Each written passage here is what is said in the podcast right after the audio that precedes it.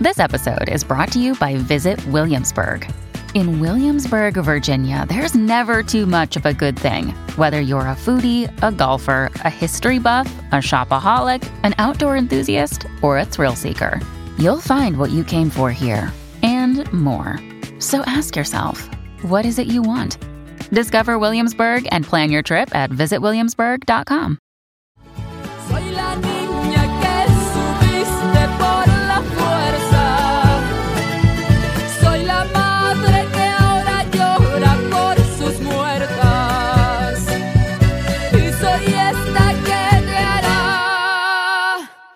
pagar las cuentas.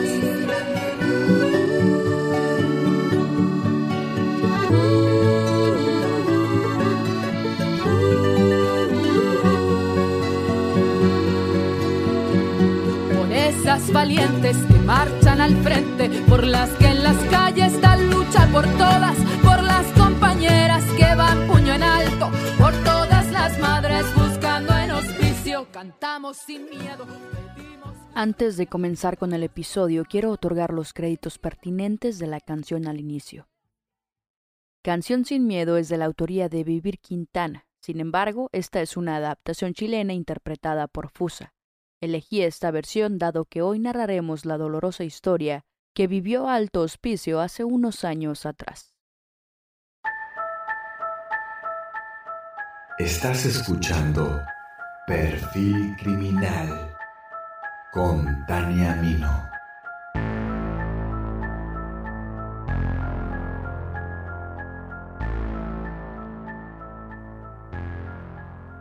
¿Qué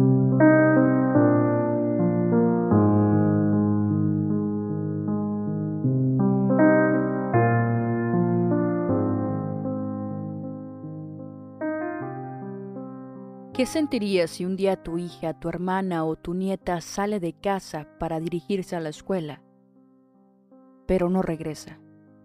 Ella no vuelve más. Lo lógico sería buscarla en la escuela o con sus amigas más allegadas. Pero te das cuenta de que no llegó a clases ese día, que ninguno de sus compañeros la vio, que nadie sabe de ella. Pasadas las horas, acudes a la policía para denunciar la desaparición. Pero esta, además de ser ignorada, es opacada con prejuicios. Primero te dicen que se fue con el novio y que regresará pronto. Luego que en tu casa la maltrataban y que por eso huyó. Que fue a prostituirse por unos cuantos pesos, porque seguramente en tu casa no hay ni para comer pero que cuando se canse volverá. Tú sabes que no es así. Te aferras a la idea de que ella no pudo haber desaparecido voluntariamente, pero nadie te escucha. Las autoridades aplastan su imagen y la de tu familia. En el imaginario colectivo, ella se prostituye por las calles voluntariamente y tú, tú eres el único o la única culpable en tu insistente búsqueda por tus propios medios, en un basurero encuentras las prendas que llevaba la última vez que se le vio con vida. Y dichas prendas están bañadas en sangre. Bienvenidos al cuarto episodio de la segunda temporada de Perfil Criminal.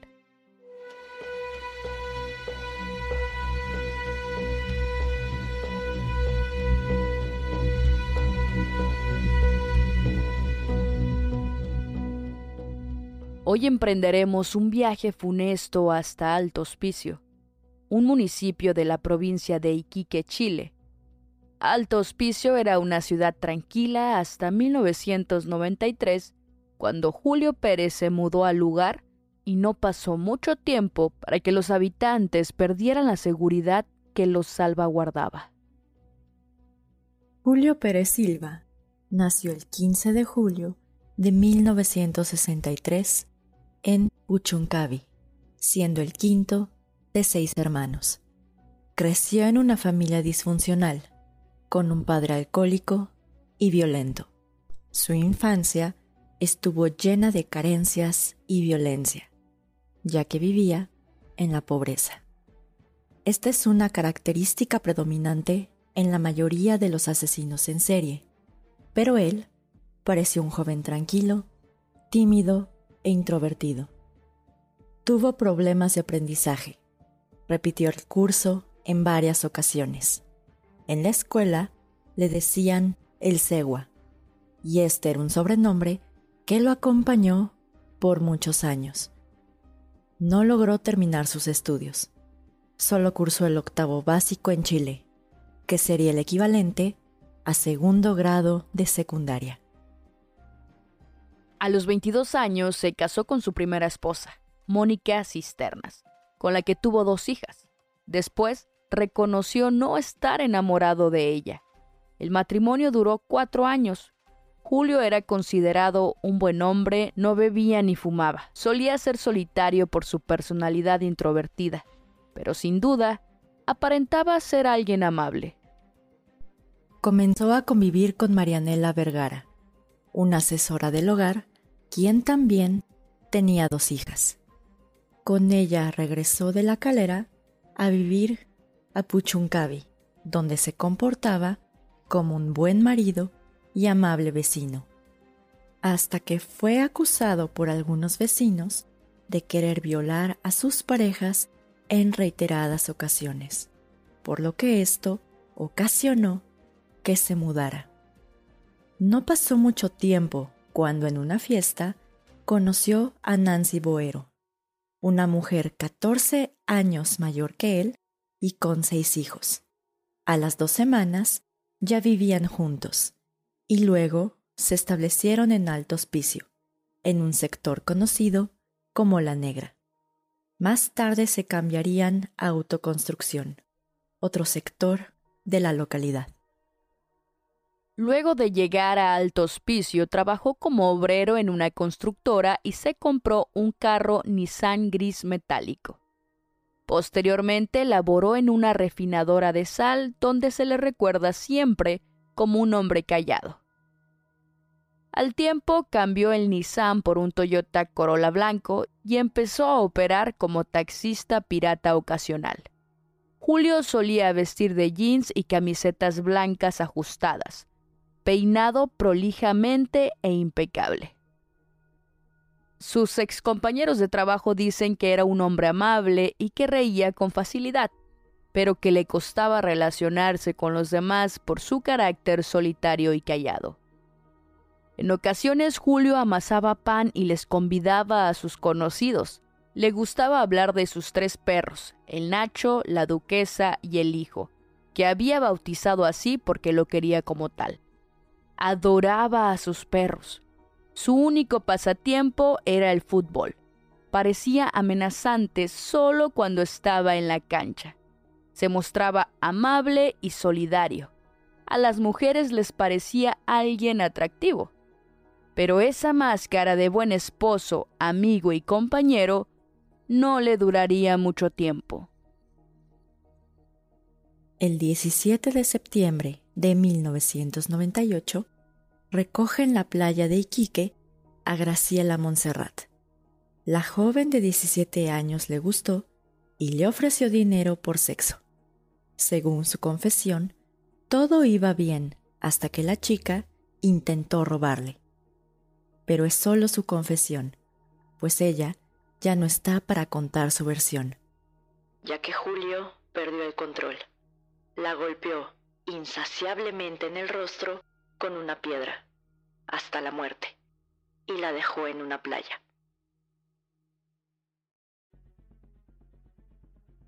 Bañado y peinado, como lo haría siempre después de cada ataque, Julio Pérez siguió dedicándose a su casa y a sus vecinos como un hombre modelo.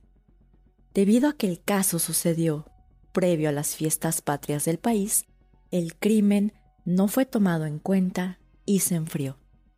Parecía que todo había sido solo parte de un desenfreno y que no volvería a suceder. No obstante, había pasado poco más de un año cuando la mañana del 23 de noviembre de 1999 vagaba en su auto Parecía un día como cualquiera, hasta que se encuentra con Macarena Sánchez de 13 años. Ella se había quedado dormida y sus compañeros se fueron antes al colegio, por lo cual se fue sola. Pérez Silva le ofrece un acercamiento a la escuela. Como las líneas de autobuses son irregulares en el pueblo y la joven temía llegar tarde, aceptó subir a su vehículo. Era una inocente jovencita que quería llegar temprano. Llevaba su uniforme escolar e iba con el anhelo de aprender y superarse. Nunca más fue vista con vida. Algo pasó entre la casa y la escuela. Aquí Julio cruza una línea simbólica. Ya no hay ofrecimiento de dinero. Ya no hay un robo que enfurece. Julio la amenaza con un cuchillo. La viola, le amarra las manos y la tira a un pique minero. Como siempre, aquel día, Pérez Silva estaba de regreso en su casa temprano, borrando huellas de su cuerpo, del auto y de su ropa. Nada extraño en un hombre casi obsesivo por el lavado. Para el siguiente ataque, el tiempo de enfriamiento se redujo considerablemente. Solo habían pasado poco más de dos meses. En febrero del 2000 da otro paso más. Ataca a Sara Gómez y tres días después a Angélica Lai. Estamos hablando de que el tiempo entre sus ataques se había reducido a menos de una semana. Algo detonó en su interior. Estaba desenfrenado.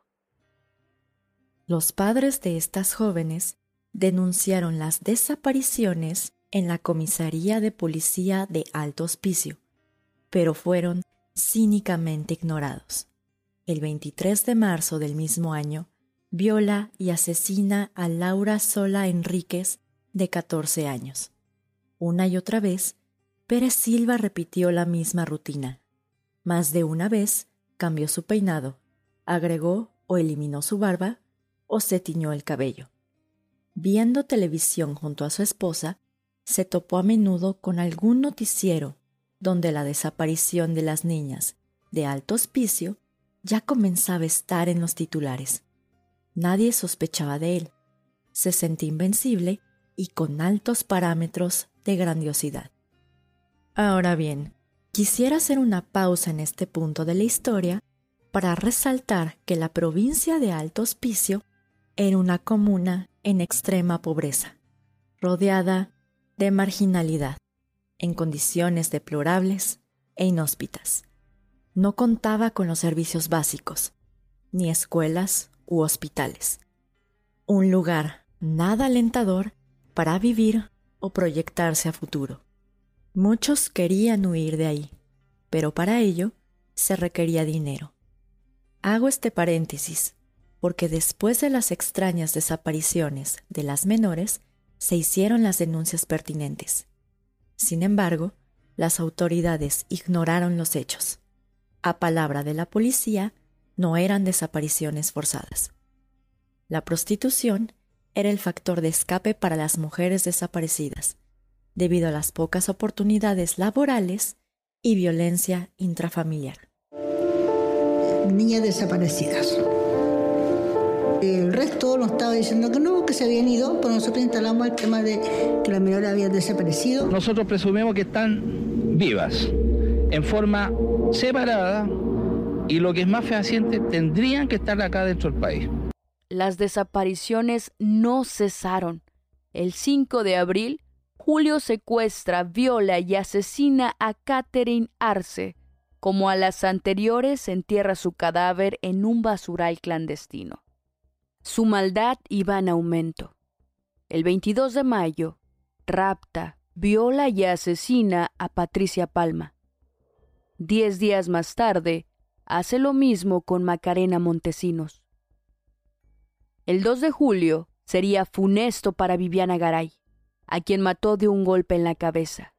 Aquí es cuando la historia daría un giro significativo. Orlando Garay, el padre de Viviana, investigó los hechos por cuenta propia. agrupó a todas las familias que estaban sufriendo lo mismo y el tema pasó a ser noticia. Viviana, si tú me estás mirando, por favor, llámame. Nosotros te esperamos, te queremos mucho. Se empezaron a juntar, a ver qué había pasado con cada una. Compramos una cartulina, empezamos, mira, hacer dibujos de altos pisos. Acá va la carretera, aquí está esta calle, aquí, aquí. ¿De dónde desaparecen? Resulta que todas las que desaparecían eran de las tomas, no del hospicio antiguo. Unas niñas en las tomas. La primera hipótesis de las autoridades fue que se habían fugado a causa de las malas relaciones entre padres e hijos, motivadas principalmente por posibles situaciones de violencia intrafamiliar, a la que se añadiría la extrema pobreza de las familias que impera la región de Alto Hospicio. Estamos aparentemente frente a un asunto, un presunto abandono de hogar. Primero antecedentes indican que hay a lo menos dos casos que demostrarían más bien acciones voluntarias de abandono, producto de situaciones personales que tienen que ver con eh, mala relación con los padres, algunos casos de violencia intrafamiliar, en fin, eso debe investigar, pero quiero poner eh, a discusión de la prensa que los antecedentes indicarían que algunos casos podríamos estar en presencia no de desapariciones forzadas. Justificados en su hipótesis sin fundamento, las autoridades jamás se encargaron de buscar a las jóvenes desaparecidas, ni mucho menos investigar los casos. Los padres negaron en todo momento que hubiese habido malos tratos. Se fueron a buscar en los basureros, a excavar en el desierto. Sin duda estaba haciendo una búsqueda incesante. ¿Los ¿usted cree entonces que a su hija se la llevaron forzada a la fuerza fuera del país? Solamente engañada. Engañada, eso es lo que no me doy esa explicación porque si hubiese tenido problema, como se lo repito, ella habría aparecido en algún momento y haberlo explicado por qué se fue. Que alguien se la llevó. Alguien se la tiene que se la llevó. ¿No quiere la arrastraron? que son cuatro niñas? Sí, se la arrastraron, y como todas las niñas de aquí. La discriminación hacia las familias por ser de bajos recursos fue descabellada. Hicieron creer a la sociedad entera que ellos, los padres, eran los responsables y que las jóvenes se estaban prostituyendo.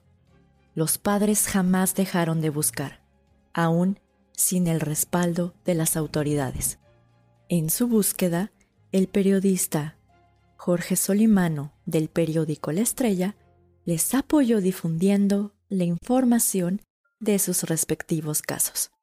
Los papás iban llegando al diario eh, a decir que su hija estaba desaparecida. Y después la policía buscaba a las chicas, no por antecedentes de ellos, sino que ellos salían a buscar a las niñas con la portada de la estrella, con las fotografías que nosotros habíamos publicado. Y cuando los agentes investigaban, entre comillas, solo daban pistas falsas que entorpecían a la investigación real que estaban llevando a cabo los padres. La localidad de Alto Hospicio presenta altos niveles de deserción escolar y de abandono de hogares de parte de sus jóvenes. Sin embargo, las extrañas circunstancias que rodean estos casos mantienen a los vecinos con una preocupación permanente. Aquí la otra vez andaba un auto blanco buscando niñas. Buscando un auto andaba buscando niñas. Otra de las hipótesis fue que se trataba de un caso de trata de blancas en países limítrofes como Perú y Bolivia.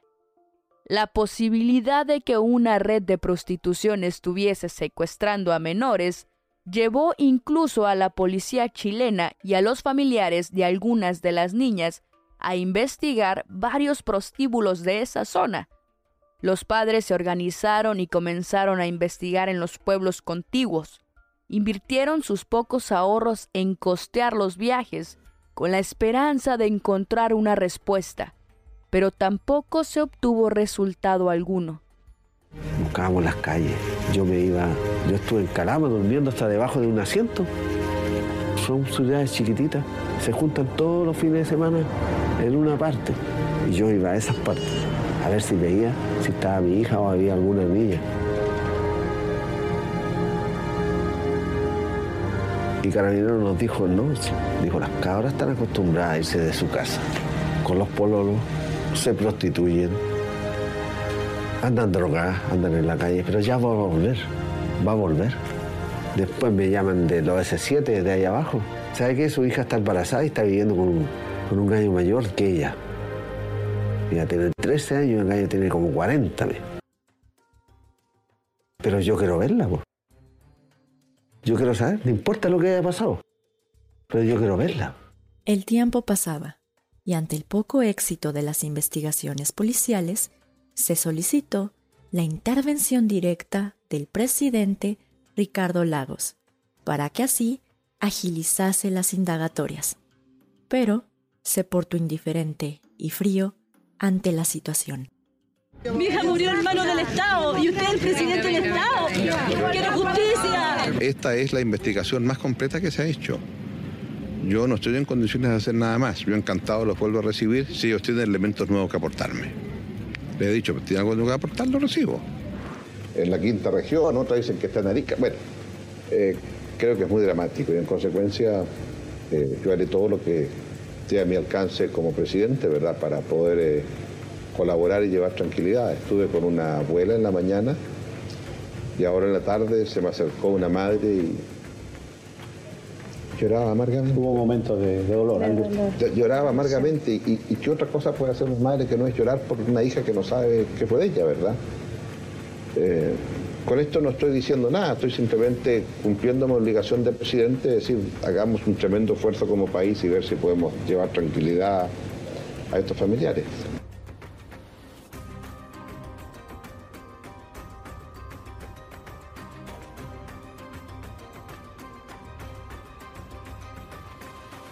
Organizaron una nueva búsqueda masiva, en donde aparecieron las primeras pistas. El 18 de julio del 2000, el uniforme y la mochila de Viviana Egaray fue encontrado en un vertedero cerca de Alto Hospicio. En otro basurero fue encontrada también la mochila, cuadernos y ropa de Catherine Arce, con manchas de sangre.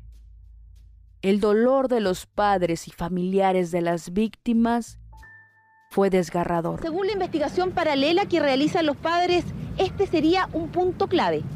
Desde esta esquina, las menores habrían sido obligadas a ir a un mismo lugar. ¿Pueden imaginar la frustración y el dolor que estaban sintiendo las familias? Eran ignoradas, atacadas y humilladas. Puede resultar sorprendente e irritante que no hubiesen pensado que podía tratarse de un caso de asesinatos en serie, o por lo menos en secuestros premeditados habiendo tantas coincidencias. Por un lado, todas las desaparecidas eran adolescentes entre 15 y 17 años. Todas estudiaban en el mismo instituto.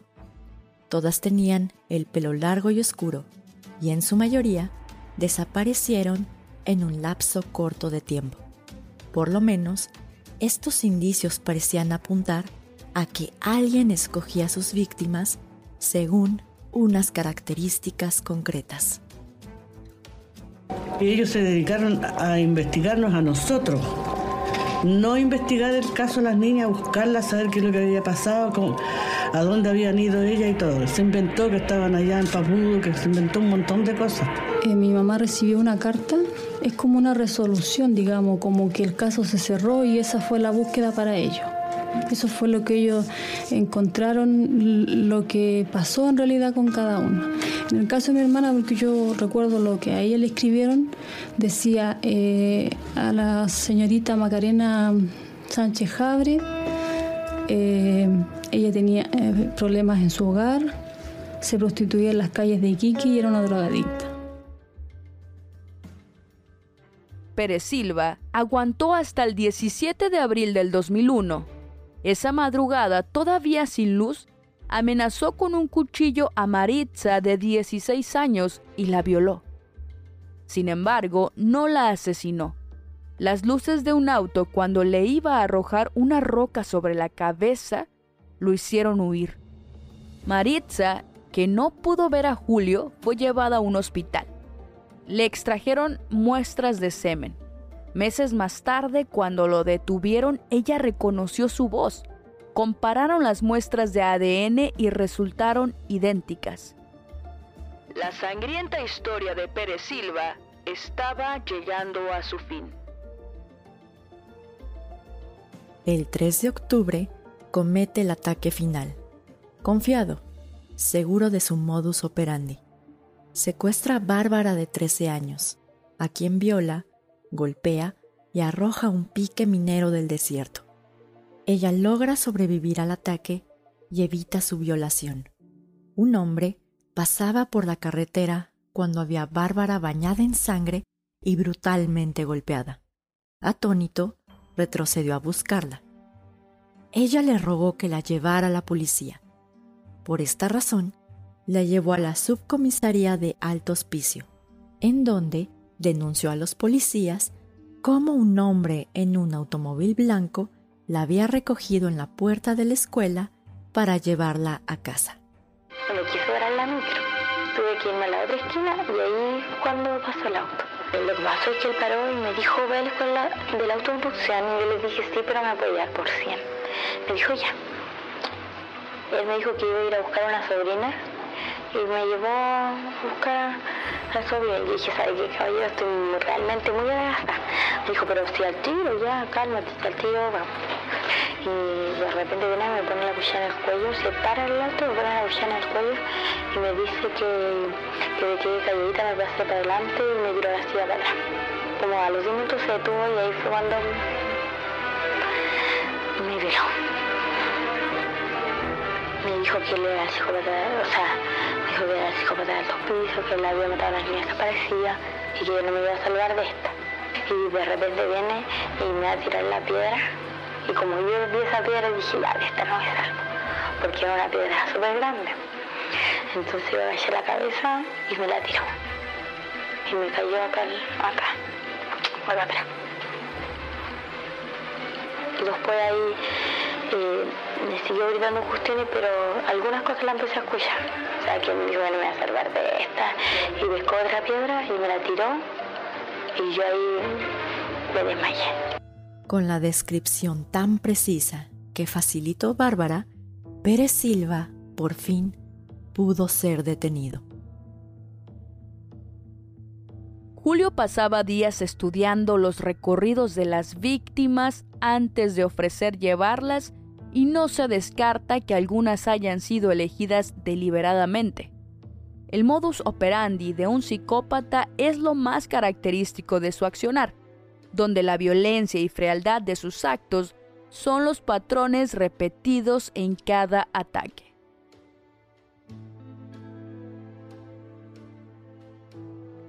En el caso de Julio, sus inhumanos crímenes lo ratifican como uno de los asesinos más calculadores y despiadados de los investigados por la policía chilena. Las largas rondas que Pérez realizó por mañanas y tardes en las cercanías de la escuela Eleuterio Ramírez son prueba clara de su fijación por estudiantes morenas de pelo largo y de semblante parecido. Dentro de sus violentos cambios de personalidad se encuentra una faceta dulce y amable que emergía en las mañanas, cuando invitaba cordialmente a las niñas a subir a su automóvil para llevarlas hasta el colegio. Sin embargo, los ataques efectuados de noche habían sido más violentos, obligando a las jóvenes a subir a su auto, amenazándolas con un cuchillo. Uno de los rasgos más fuertes de Pérez es la extrema frialdad con la que se refiere a los asesinatos de las niñas. A la flacuchenta la dejé por allá. Y esa otra está en el pique. Son las palabras con las que se expresó ante la policía respecto de sus crímenes.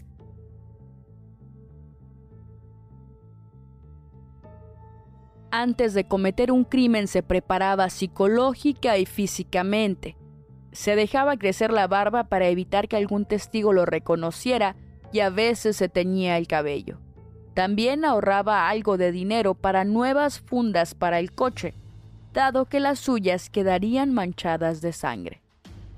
De preferencia, actuaba los viernes para entorpecer las denuncias y estudiaba los recorridos de las patrullas policiales. Una vez en el vehículo ponía los seguros y amenazaba con un cuchillo para llevarla a las afueras en donde las violaba. Previo al asesinato, entablaba una conversación con ellas y luego las agredía verbalmente y comenzaba a golpearlas. Después, las cubría con sacos, las arrojaba al pozo de la mina y las remataba arrojándoles piedras.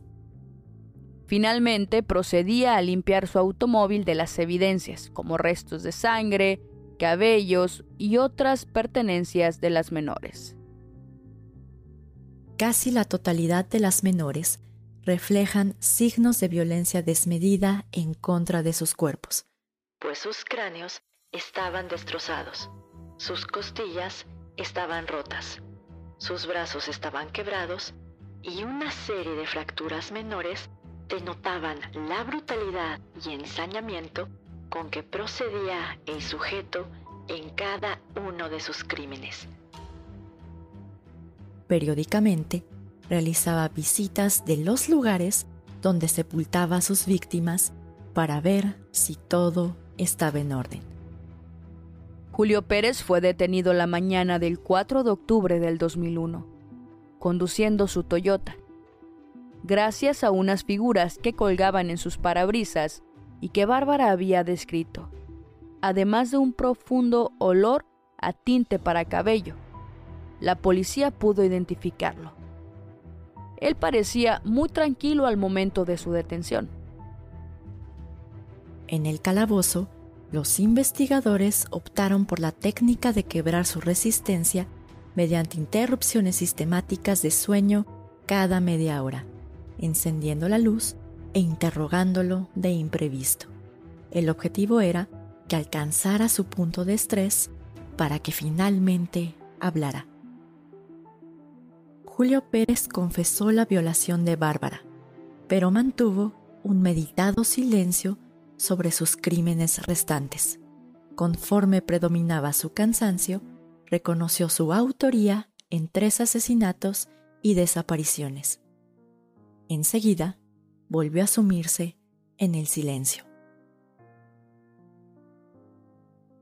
Tras más de 120 horas sin sueño, entregó detalles de cómo acabó con cada una de las víctimas poco a poco aportó los datos necesarios para localizar los cadáveres de sus víctimas. El rastreo de estos no estuvo exento de sorpresas. El cuerpo de Angélica Lai fue un hallazgo inesperado, pues su nombre no figuraba entre las mujeres oficialmente perdidas. ¿Por qué lo hizo?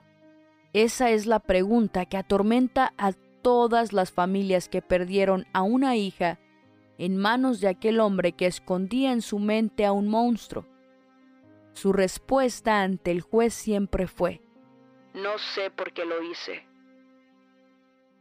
Según uno de los interrogadores, nunca lloró ni dijo estar arrepentido. Si nadie sospechó de él, es porque rompía todos los parámetros del criminal prototipo.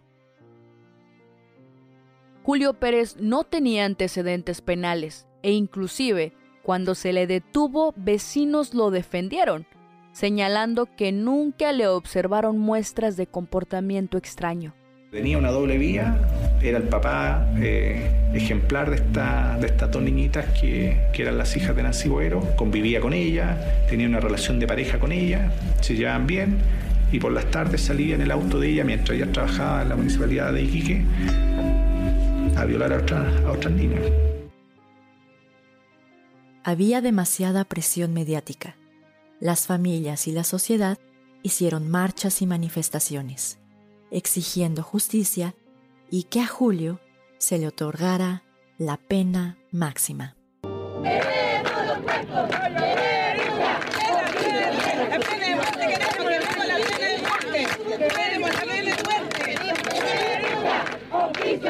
La policía me dijo que yo había enterrado a mi hija en mi propia casa me las tragaba, me tragué todo.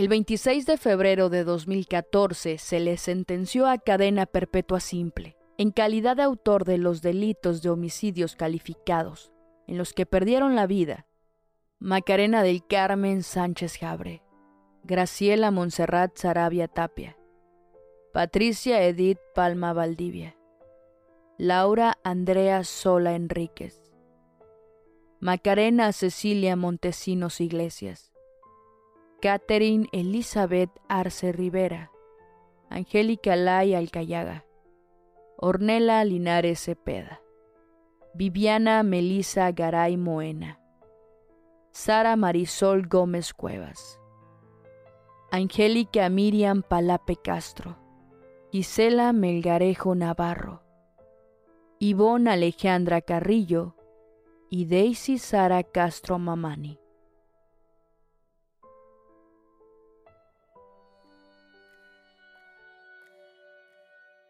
Según el perfil psicológico realizado por el equipo de psiquiatría del Servicio Médico Legal Metropolitano, el acusado tiene una personalidad psicopática con trastorno bipolar.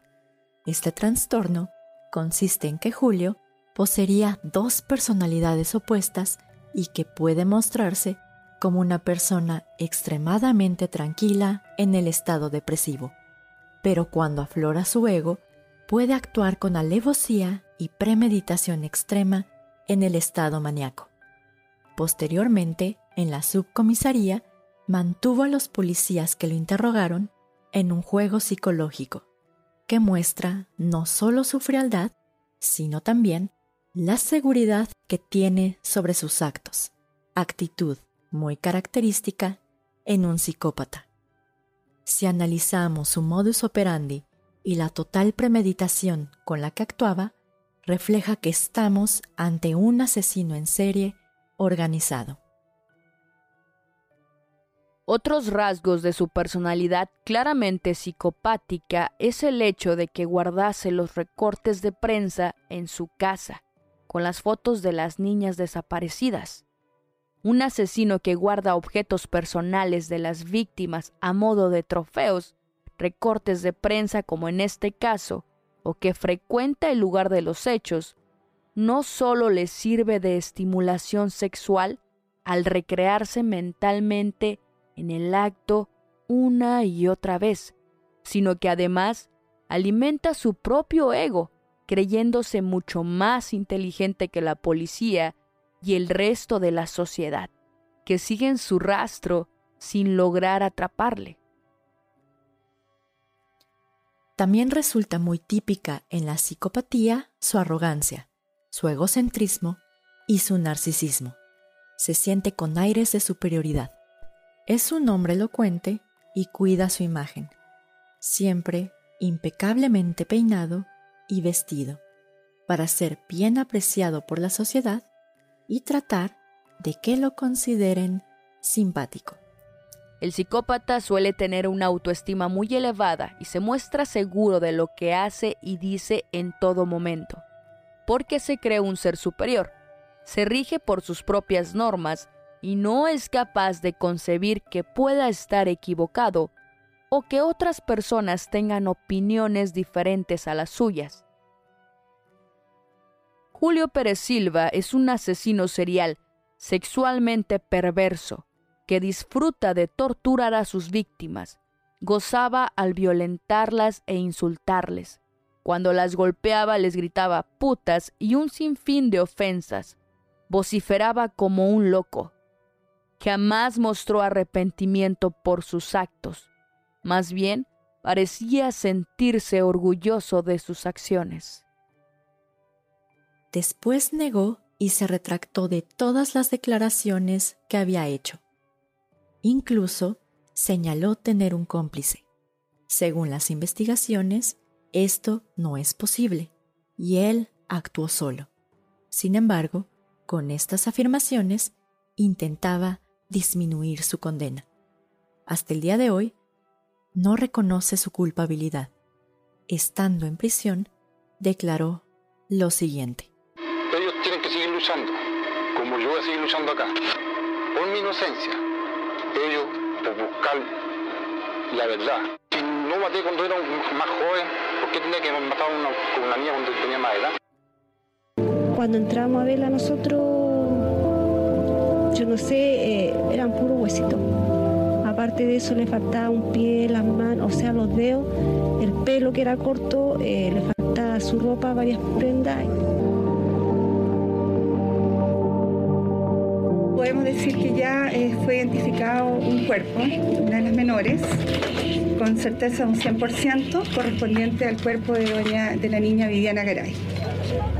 Después tenemos el cuerpo de una menor, Angélica Lai. Después tenemos cuatro cuerpos con alrededor de un 80% de certeza, correspondiente a las menores Macarena Montesinos, Patricia Palma, Macarena Sánchez y Caterina Arce. El 15 de octubre de 2001 se llevó a cabo el funeral. Sin duda, fue una ceremonia llena de emociones, sufrimiento y emotividad.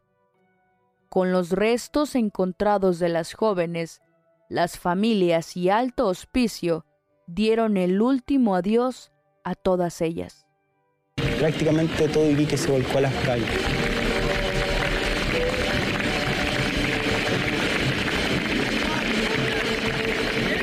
Hubo apoyo de mucha gente, de todo. Poblaciones que se, se volcaron ahí a, a la catedral a estar con nosotros.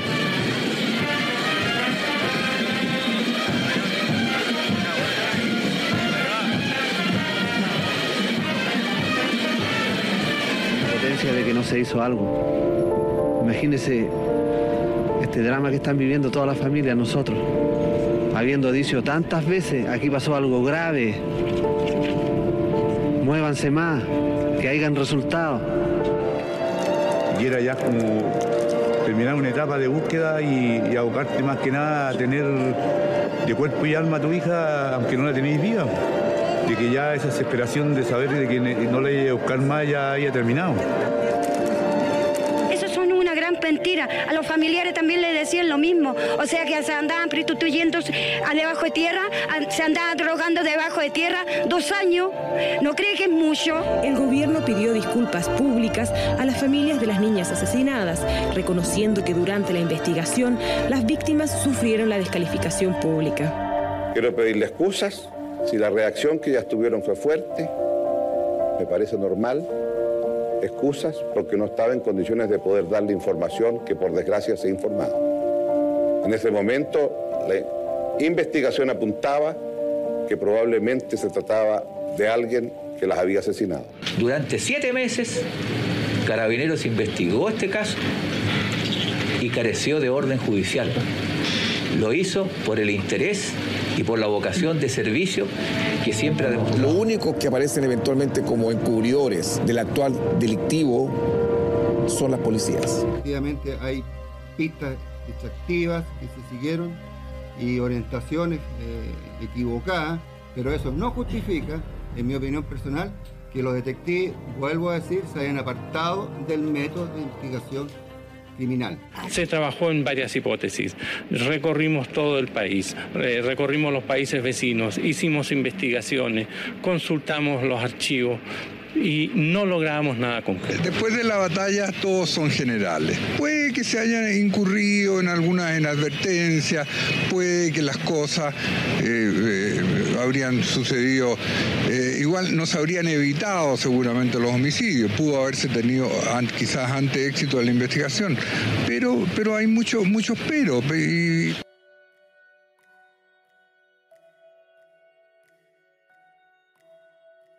Tras la polémica mediática y después del fatal error de las autoridades, el gobierno les otorgó una casa y una pensión de gracia a las familias de las víctimas, equivalente a 350 dólares aproximadamente.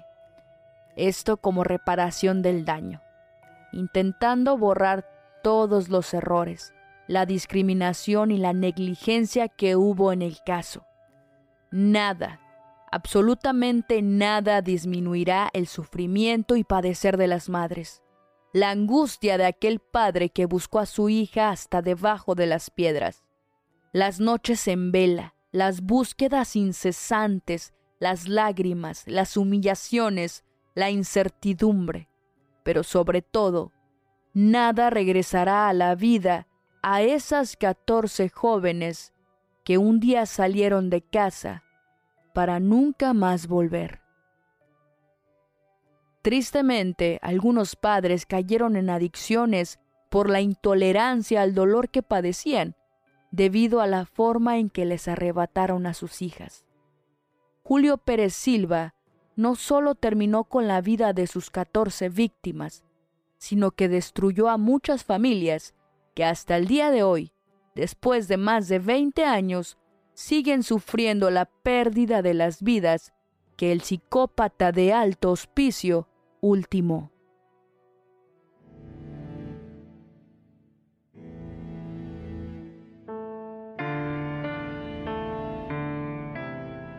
Es innegable la discriminación existente hacia las personas con menos recursos económicos. Todos sabemos que el dinero acelera las investigaciones. El dinero te da justicia.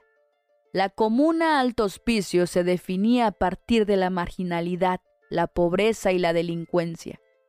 No resultó extraño para el gobierno determinar, incluso sin investigar, que estas jóvenes habían elegido el camino fácil y se habían escapado para prostituirse por unos cuantos pesos chilenos. La lógica, porque son pobres. Sus hijas no pueden ser otra cosa que prostitutas. Por ser pobres, las familias no tienen otro camino. Por ser pobres, son enjuiciados prematuramente. Ellos recibieron la sanción pública y fueron señalados en todo el país de haber cometido el delito de ser proxenetas de sus hijas. Esto solo deja en entrevisto que la moralidad de las clases bajas se cuestiona injustificadamente. Una vez que se descubrió que las jóvenes fueron víctimas de feminicidio, el retrato discriminatorio de las adolescentes cambió drásticamente.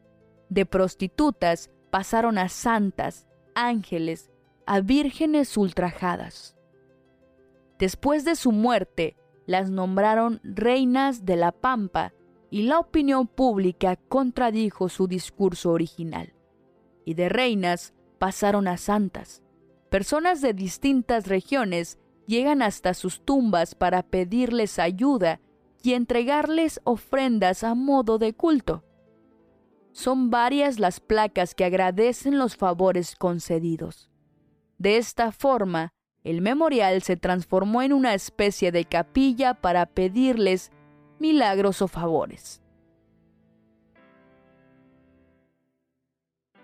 Julio Pérez Silva era el lobo disfrazado de oveja, un vecino amable, callado e introvertido, el compañero, el esposo y el padre ejemplar. Los asesinos en serie están más cerca de lo que uno cree. Aquel vecino que te da los buenos días, el que te ofrece un aventón, el que te saluda por las tardes, el compañero que te cubre en el trabajo, el esposo incondicional, el atractivo desconocido que te sonríe en la calle. Ese, quizás cuando se le presente el momento, desahogue sus más oscuros deseos o quiera meter tu cadáver en pedazos al refrigerador. No sé, nunca hay que confiar a ciegas en nadie. La maldad está en todos lados y solo la revelaremos cuando se nos presente la oportunidad.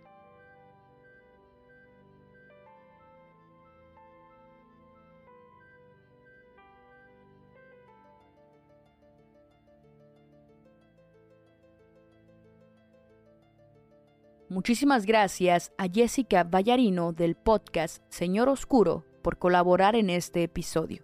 Y muchísimas gracias a todos los escuchas por llegar hasta el final. Realmente me pareció un episodio muy duro y muy crudo. Me gustaría que me compartieran sus opiniones al respecto en las diferentes redes sociales. Sin duda relacioné este caso con el episodio de La Bestia de Tamuín, que aunque uno ocurrió en México y otro en Chile, el actuar de las autoridades correspondientes fue muy similar. Las familias y las víctimas fueron revictimizadas una y otra vez. En serio me gustaría recibir sus opiniones y comentarios sobre este caso. Recuerden que el podcast está disponible en todas las plataformas. Apple Podcasts, Amazon Music, Spotify, eh, Deezer, Google Podcasts, Evox, también está en Himalaya y en un montón de plataformas más. Y de igual manera se pueden suscribir en el canal de YouTube Perfil Criminal. Pero antes, Jessica, compártenos tus comentarios de respecto a este episodio, qué te pareció y cuéntanos un poquito más de ti. Antes de que termine el episodio de hoy, quiero agradecerle infinitamente a Tania Mino y a Perfil Criminal Podcast por abrirle sus puertas a Señor Oscuro, ya que disfrutamos muchísimo hacer esta colaboración y espero que todos ustedes también la disfruten. Pero en fin, y como se puede desprender de la historia de Julio Pérez Silva, muchas veces los verdaderos monstruos somos los humanos, ya que los seres humanos somos capaces de cometer los peores y crueles actos que se puedan imaginar. Pero en fin, mis estimados amigos ferales y críptidos domesticados, si les gustó mucho el episodio de hoy, los invito ampliamente a que escuchen el podcast de Señor Oscuro. Así que si ustedes tienen interés por lo paranormal, posesiones y exorcismos, o bien de todo lo retorcido de la mente humana, Señor Oscuro es su lugar y nos pueden encontrar en cualquier plataforma para escuchar podcast bajo Señor Oscuro. Y también nos pueden encontrar en Facebook, Instagram y YouTube bajo ese mismo nombre, Señor Oscuro. Así que, mis estimados, lo único que me queda es agradecerle nuevamente a Perfil Criminal Podcast y especialmente a Tania Mino por invitarnos a hacer esta colaboración y espero que todos ustedes tengan una muy buena semana y una bonita noche. Señor Oscuro se despide por el momento. Muy buenas noches. Realmente yo disfruté un montón compartir micrófono contigo, Jessica. Creo que esta colaboración resultó muy buena, muy agradable y espero que a los escuchas les haya gustado. Espero que también la hayan disfrutado tanto como, como yo y ojalá no sea la única vez que te tengamos por acá en perfil criminal. Y pues nada chicos, ya saben dónde encontrarme. Yo me despido. Mi nombre es Tania Mino. Esto fue Perfil Criminal y nos escuchamos la próxima semana.